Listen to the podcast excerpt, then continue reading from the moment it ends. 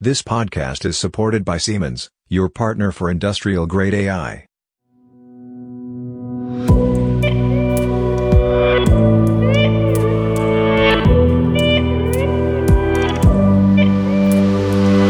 Hi there, welcome to a new episode of the Industrial AI podcast. My name is Peter Seeberg, and my guest today is Lukas Höndorf. He is the Program Manager, Artificial Intelligence Aviation at IABG.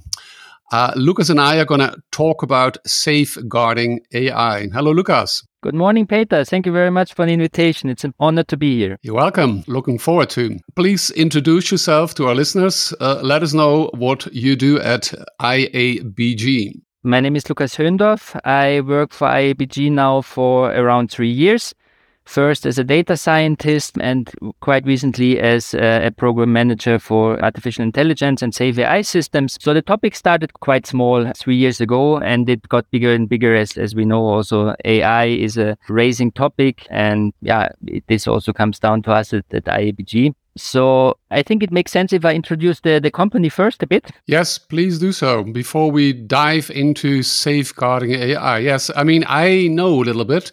You happen to be, but that's just by coincidence, not too far away from where I'm based.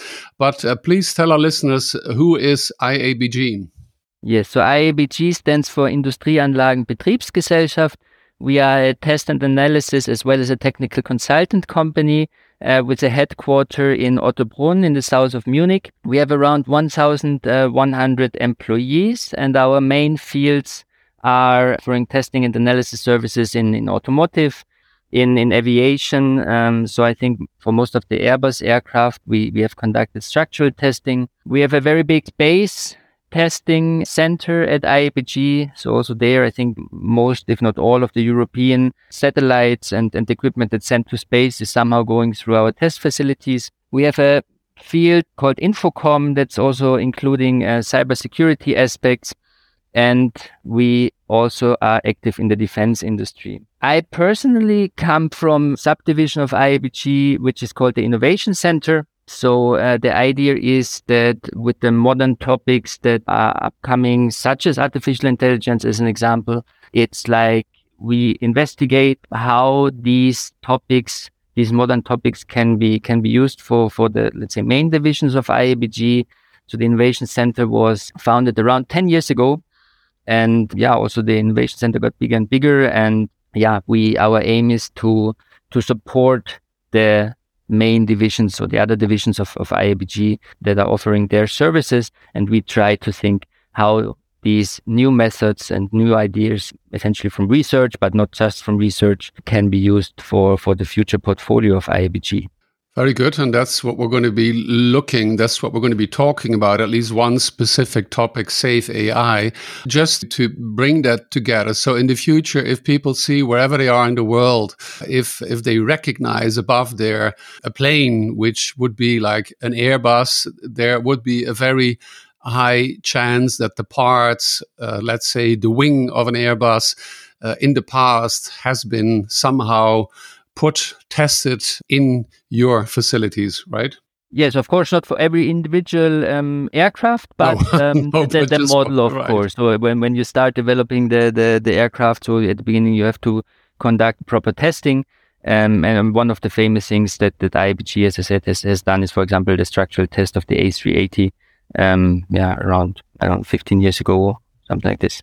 Okay, so let's then move into uh, Safe AI. Tell us about Safe AI and your team at IABG. When we talk about Safe AI, so one thing maybe to mention first, it's that's a very big topic, and we usually differentiate the things in, in, in three main pillars.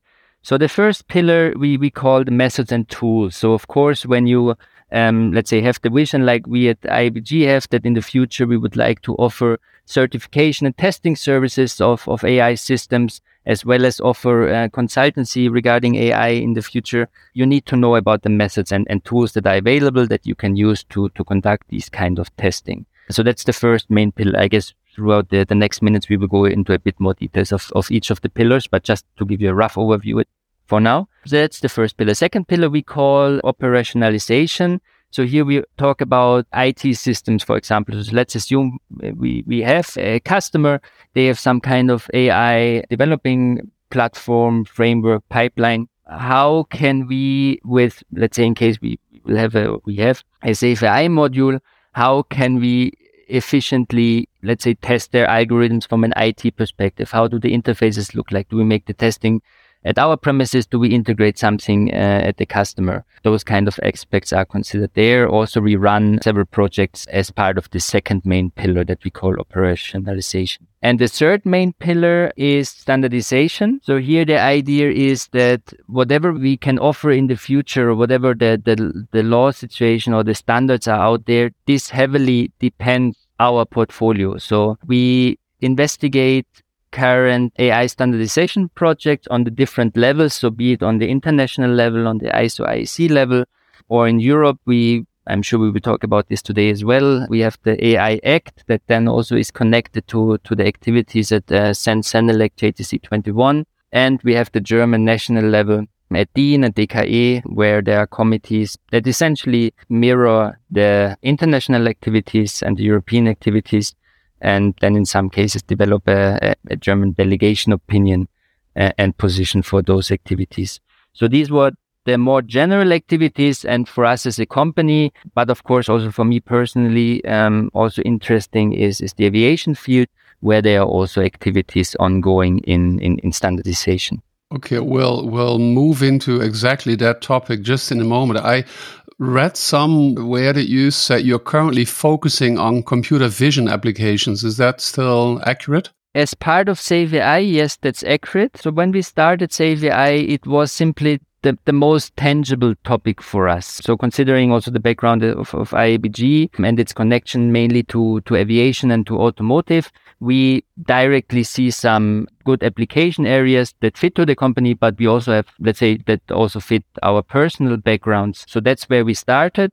However, for Safe AI, we are dealing with computer vision mainly at the moment. This will probably also change next year but also other teams of our innovation center are already dealing with other aspects such as NLP. We have a very strong NLP team. People deal with reinforcement learning. So this current focus on computer vision holds for, for what we call Safe AI in IABG. The reason I was uh, asking is, and I'm going to share with you uh, a quote that I heard in a different podcast with uh, Andrej Karpathy. You may know him, or listeners may know him. He's the former director of AI at Tesla, a podcast with Lex Fridman.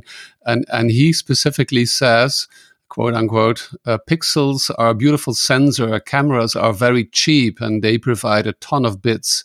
Vision is probably the highest bandwidth sensor. It's the sensor that humans use, and therefore everything is designed for that sensor, quote unquote.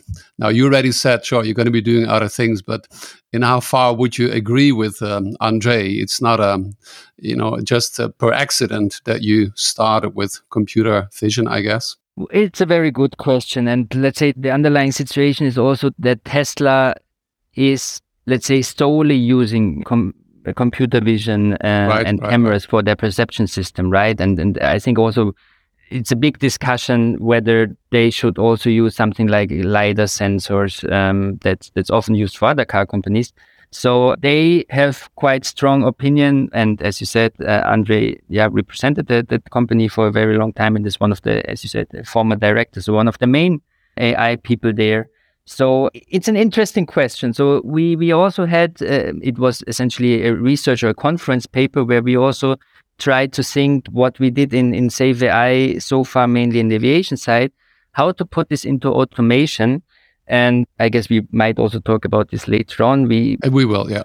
One thing that we did is is data fusion, and we had, in my opinion, a quite nice uh, idea there, how to use AI computer vision and especially a characterization of its uncertainty in a, in a popular data fusion algorithm.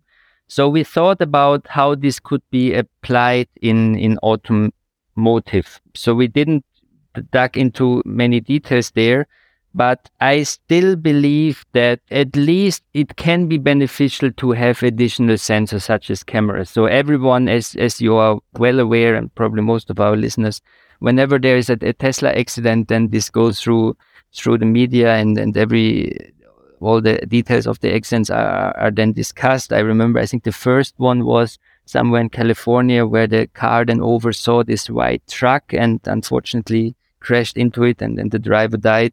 Um, then the question raises, um, yeah, if you had a lidar sensor, probably somehow this this truck could have been could have been seen.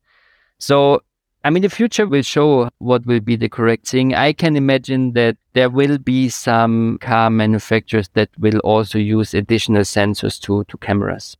And uh, bottom line, humans do not only use our eyes. We also have ears, we have a nose, and we have a couple of other sensors, right? So, uh, but then let's see if uh, maybe the answer actually, and I would almost assume, lies in you know compliance so you make sure that ai regulations are taken in, into account so you already mentioned what role does then the european ai act play and maybe you can even give us a quick update on where we're standing. I believe, you know, we're almost at the finish there. And second question, you already gave a preliminary answer. Do other regulations then exist on a global, on a European, on a German level? So the European AI Act, I think in its first version was published last year, so in 2021 in April. And then, I mean, I'm not an expert on, on European lawmaking, but there's a rather long process now um, that it's that it's going through.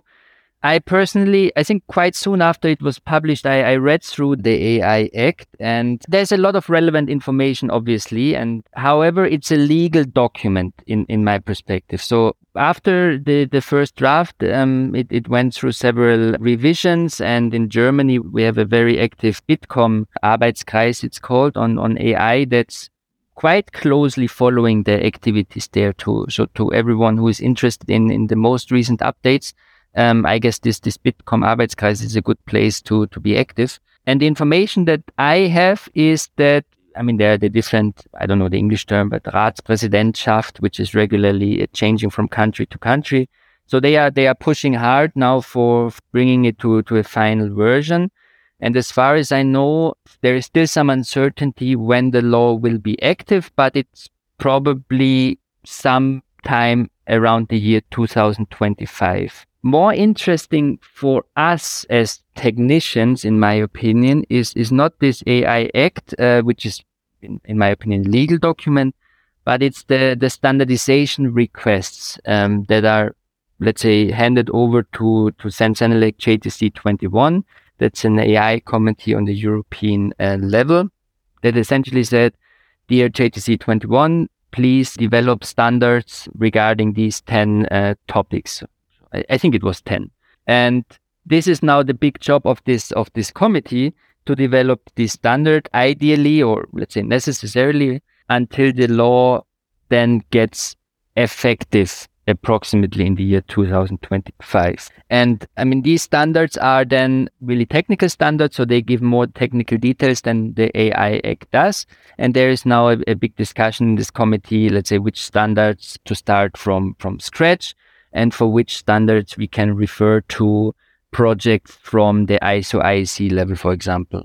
Okay, moving into a number of steps of more detail, talking about robustness, which is one of the requirements of the European AI Act. You have developed, I think, what you believe a safe AI toolbox. Can you tell us what that is about? Yes. So, in terms of robustness, I mean, what's what's typically done, and what what we also do is that you have a in our case, a computer vision algorithms that is supposed to to detect some objects in in an image or in a, in a video stream.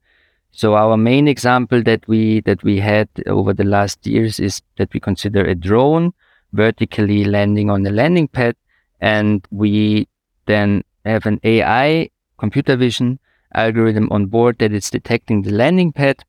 And yeah, is essentially giving this information plus deriving the uncertainty about this information where the landing pad is exactly and then passing this information on to the flight control algorithm and then certain things happen. So what we did in terms of robustness is that what happens now if you have a certain image what happens if you if you augment this image or if you disturb this image and, and there are a couple of tools available that you can i mean first of all the, the very basic image characteristics such as you can turn it a bit or you can crop it can enlarge or shrink it, rotate it, and see how the AI performs. So these are probably the most basic things that you can do.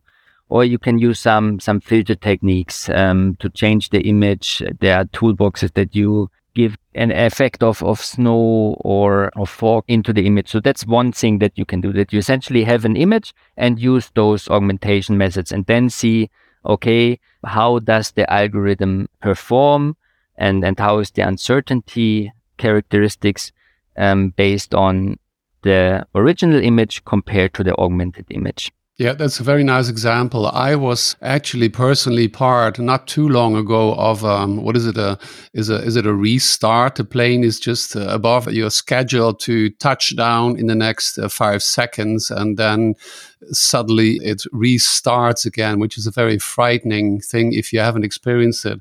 And that was because of fog. So now you give the example of fog. So uh, I, that was a very small airport. I believe these days there are systems which will bring the airplane down kind of automatically by systems.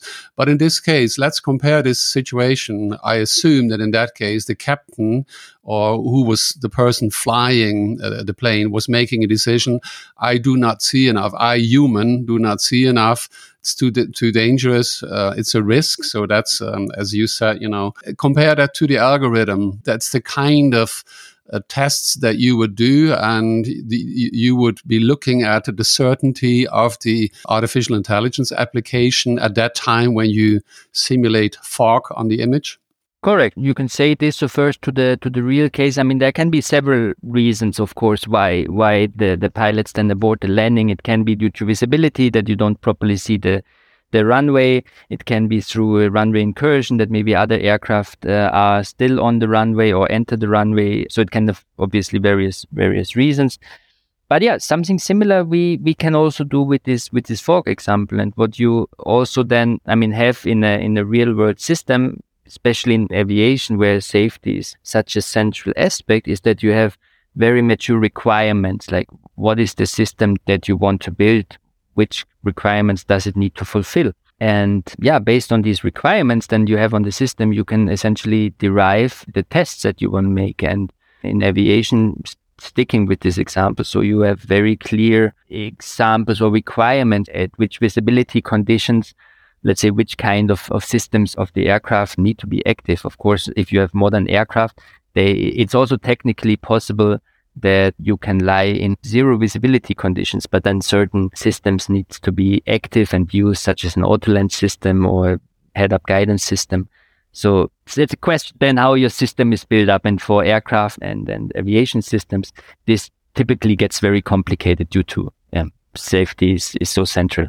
Right. We may nevertheless stay with uh, aviation. That's perfectly okay. But just mention quickly maybe there are other applications in other areas for which you provide safety AI solutions as well. Yes, so we started going into automotive in, let's say, so far in an in internal project. It's about then detection of passengers. I mean, that's, I think, one of the main challenge or if you compare the aviation uh, industry from automotive and especially concerning these AI perception algorithms is in aviation you are in a very controlled environment. In automotive you are driving on on streets through cities. There is i don't know next to you there is a pathway there are potentially uh, kids playing around and and passengers very nearby you. So that's a, a huge challenge i believe. And um, in this internal project we now also investigate um, how can algorithms that yeah detect passengers that that might be very near to to your car how these kind of algorithms can be can be tested and which kind of characteristics they they need to fulfill. But this is of course also a very big topic. I mean probably you are aware maybe you even had it in one of your podcasts. In germany there is this this big uh, ki absicherung project it has been going on now for several years with a very big consortium, including the, the main automotive manufacturers. So I think it was also a big topic there, and there were several publications uh, from that project.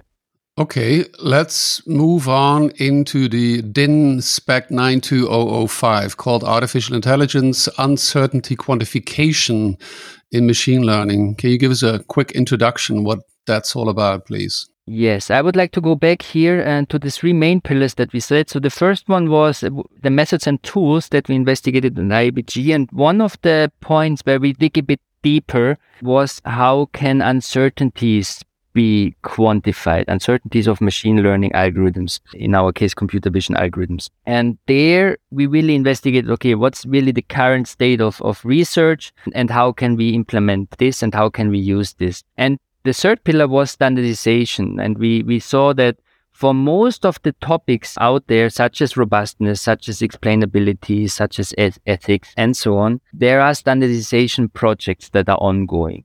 Mainly currently on, on the ISO IEC level for AI, so the JTC1 SC42, it's called uh, the Committee for AI on that level. There are various projects ongoing. However, we realized that for uncertainty quantification, which is in our case, especially for safety critical applications, a very central topic, we realized that there is no standardization project going. I mean, none specifically for that topic. And of course, the topic somehow is, is mentioned in, in other standards such as robustness, but I mean, not to a very big level of detail. And we found this out maybe around one, one year ago. And we, we then asked some people. I mean, we, we were active in the community also at DIN. Um, we discussed this with, with some people and they said, yeah, you're, you're right. This topic is, there is not much activity going on. In fact, we learned that it, it was discussed at the beginning, um, of, of SC42, so of the ISO IEC committee level. However, they said, let's focus for now on, on other topics. So people motivated us to start a standardization project. And DIN Spec is, let's say, a first step. So it's a national project. Obviously, it's it's organized by DIN, and it's like a first step towards a, a full standard.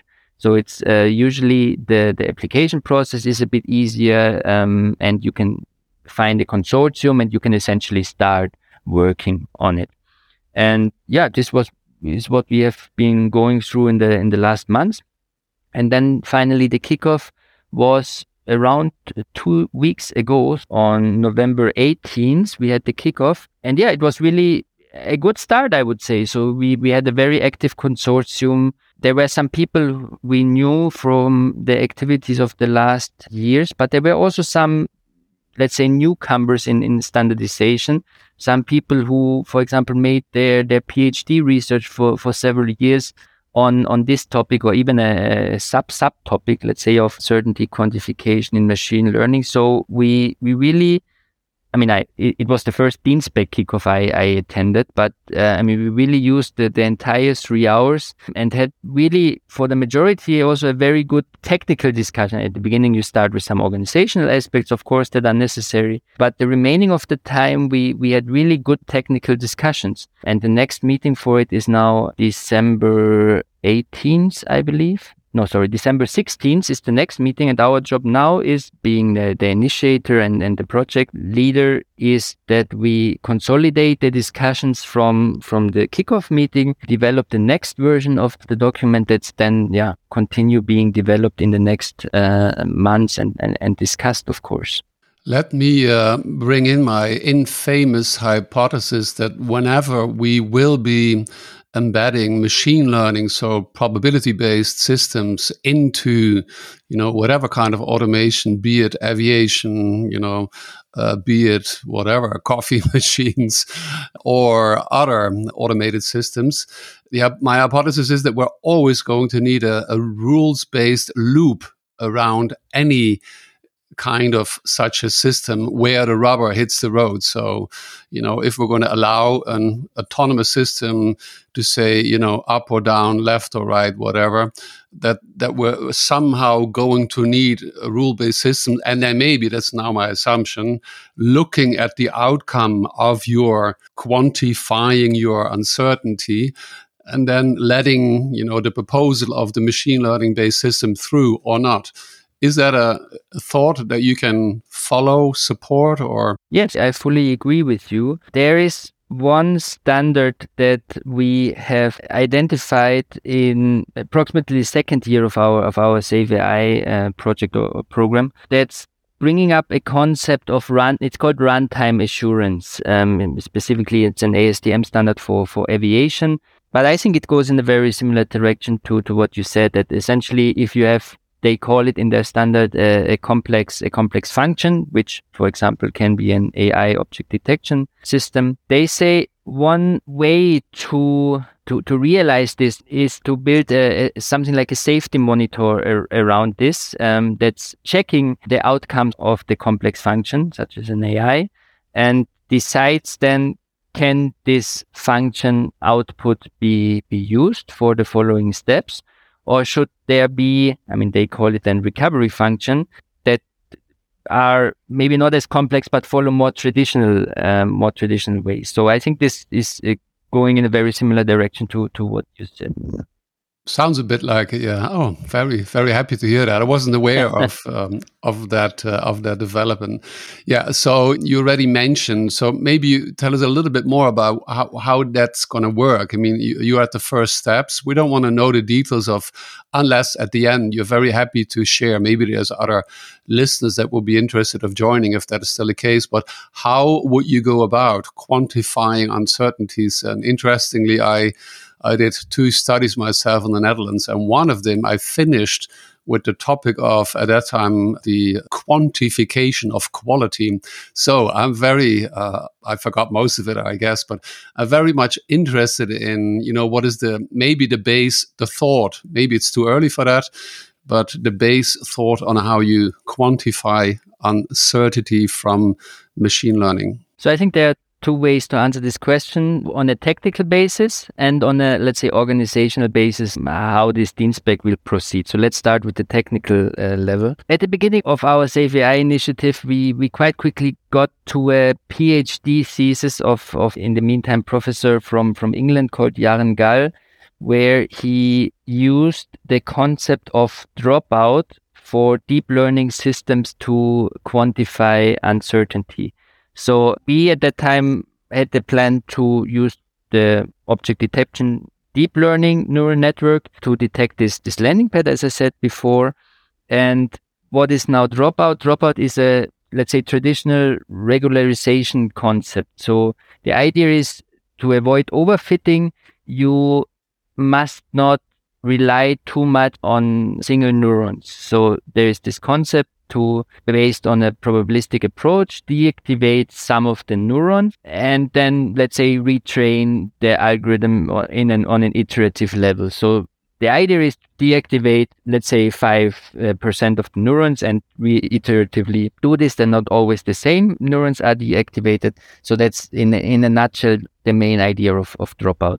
And that person had then the idea to, if you have one deep learning model, for example, for computer vision tasks, that you use this dropout concept to derive, let's say 10 or 20 slightly different versions of this, of this model.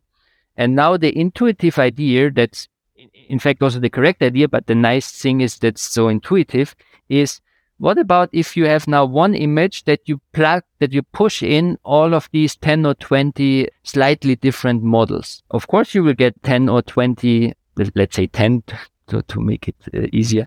You will get 10 different results, obviously, because you, you had 10 slightly different models. And now the question is how different these 10 outcomes are from each other gives you a feeling for how certain the model is about the prediction. So if the 10 outcomes are very different, then it's an indication for the uncertainty is high. While if, if they are very similar to each other, then you, you can assume a, a higher certainty, so a lower uncertainty. Sounds like sounds like deviation, something like standard deviation, or is that yes? Too easy. Yes, okay. At the end, yes. okay, sounds great. So that's really, I mean, the the nice intuitive idea we we had at the beginning. Then we said, okay, let's let's use this, also realize, I mean, this is, um, of course, there's a, a, huge amount of mathematics behind this. So it's really just the, the intuitive idea and the devil is always in, in the details, of course. But we like this idea and we, we followed we followed this and, and used it also then, then throughout our, our project. Very good. And number two is organizationally, you said? Correct. So the DINSPEC, we will carry it out for around 10 months more. So we, we expect to finish probably mid or, or late summer uh, next year. We will have approximately once a month, we will have video conferences to discuss the progress of, of the document. The idea is to, I mean, there are different ideas. So first of all, we would like to collect all the, the terms that are related to uncertainty quantification in machine learning. So that's a typical thing you, you have in standards that all the relevant terms are, are introduced or in the main cases referenced and taken from, from other standards. But the standards should, should be um, also self-explaining. So you collect all, all the terms. And in, in, in our case, it will be obviously there will be relevant terms from the AI field and there will be relevant terms from, from uncertainty quantification and, and statistics. The second idea we have is that we collect methods that are available for doing these kind of quantifications and find a way to categorize them. So, for example, you might have very powerful methods. However, they might require heavy hardware and a long computational time. So one way to categorize these kind of methods is how, what are your requirements regarding real-time applicability or how much hardware you have available. And it's of course different if you run an algorithm maybe in a on a big supercomputer cluster compared to if you fly a drone where you maybe have a, a, a tiny edge device. So these are requirements that have an effect on which method you can you can use. So yeah, the idea here, as I said, to give an overview about the available methods and how to look at these methods, like how to categorize them and give some indication which methods can be can be used in in which um, in which situation. Okay, a further point of the DIN-SPEC and probably the, the main part of it will be to formulate guidelines and, and, and potential requirements for running these kind of algorithms. So there are aspects like, first of all, think about which kind of uncertainties you would like to model with, with the algorithm, which kind of uncertainties are relevant for, for the applications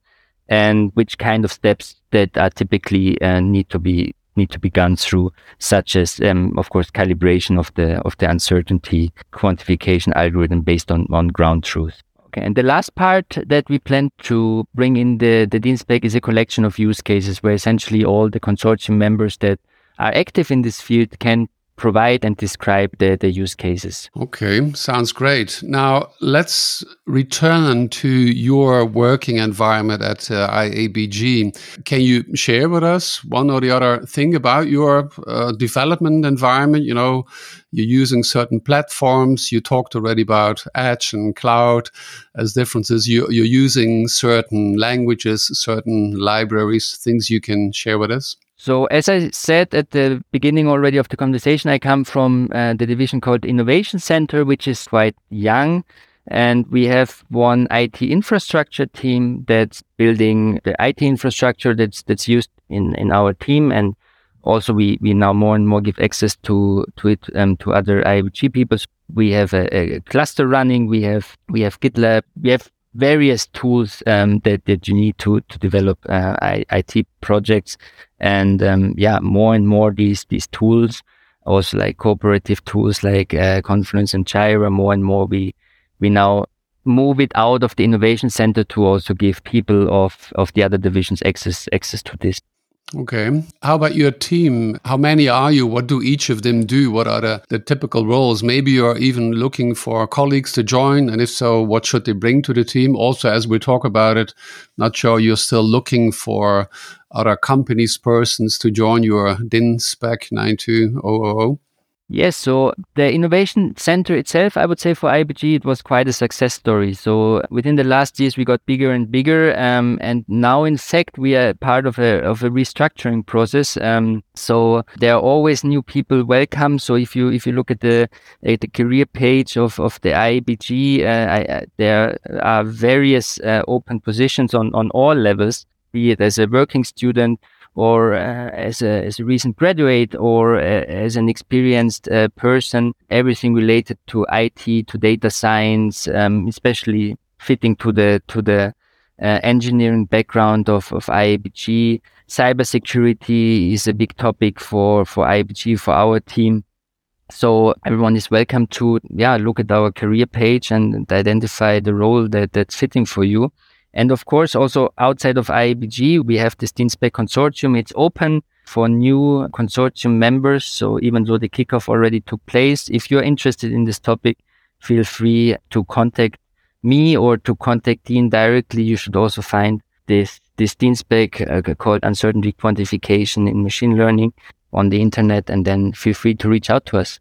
Very good. We'll provide your details just in a moment. Coming to a close. So, from your perspective, where are we standing then as far as safe AI is concerned in you know in Europe, in Germany, maybe relative to the rest of the world, you know, United States, China, Asia, and and how do you see that safe AI is going to change the world of you know analysis, simulation, testing uh, over the next whatever you know five or ten years? So people usually say that Europe, you know, needs to keep track of the developments going on in, in, in USA and, in China, and it's correct. So those countries are, of course, leading in, in this field and, and push a lot into the direction of developing or also testing of, of AI systems. However, Europe shouldn't make themselves smaller than we are. Um, so a nice example that I had, I think one of the last uh, Olympic Games, where you have then, you know, at the end always these rankings about which country has how many has how many medals. And at the end, there was one after the tournament. There was one publication by by European Commission who then summed up all of the European countries, and and then they were by far um, leading uh, this this uh, ranking of, of medals of the okay. tournament. Uh-huh. So um, yeah, Europe is in a good position. Of course, we we can catch up with with the developments of of those main players, main player countries. But we are in a good position. AI will will be further be be relevant. And I mean, if you look at how fast the developments are, uh, and I mean, one of the things that that started my my intention for AI and how powerful is this discussion about AlphaGo in 2016 um, and all the, the developments are of DeepMind. So they are really pushing the boundaries of, of AI, in my opinion, of Tesla. So it's really a technology with a very big uh, potential in the future. And of course, if you use it in safety critical systems, safe AI is something, is something necessary. And yeah, we as, as Europe, especially in Germany, there is a big political push in this direction. So probably you heard about the De-Normungs roadmap, which will be now published very soon in its second uh, edition, where let's say also political interest is there to let the companies develop in this direction. So we as Europe and particularly we as Germany, we are in a good position. We can um, catch up with, with those leading countries and then have a very interesting and exciting future of, of AI and in particular of safe AI systems. Looking forward to Lukas. Thank you very much. Yes, we're only the European Union today, but we shouldn't be too modest. It's one of our values, actually, I believe, as in general, as Europeans, but we're not yet the United States of Europe. If that would ever be uh, the case, then I think you're suggesting indirectly it would be easier to compare the United States of Europe with um, the United States uh, of America and you know China, other countries. So yeah, as you say, looking uh, looking forward to, and we can be modest, but we should also be aware of what it is that we are. And, you know, you were one very great example of that uh, today, sharing with us what it is that you as a company and together with many other uh, companies you're doing um, on the area of uh, safe AI. So, Lukas, thank you very much.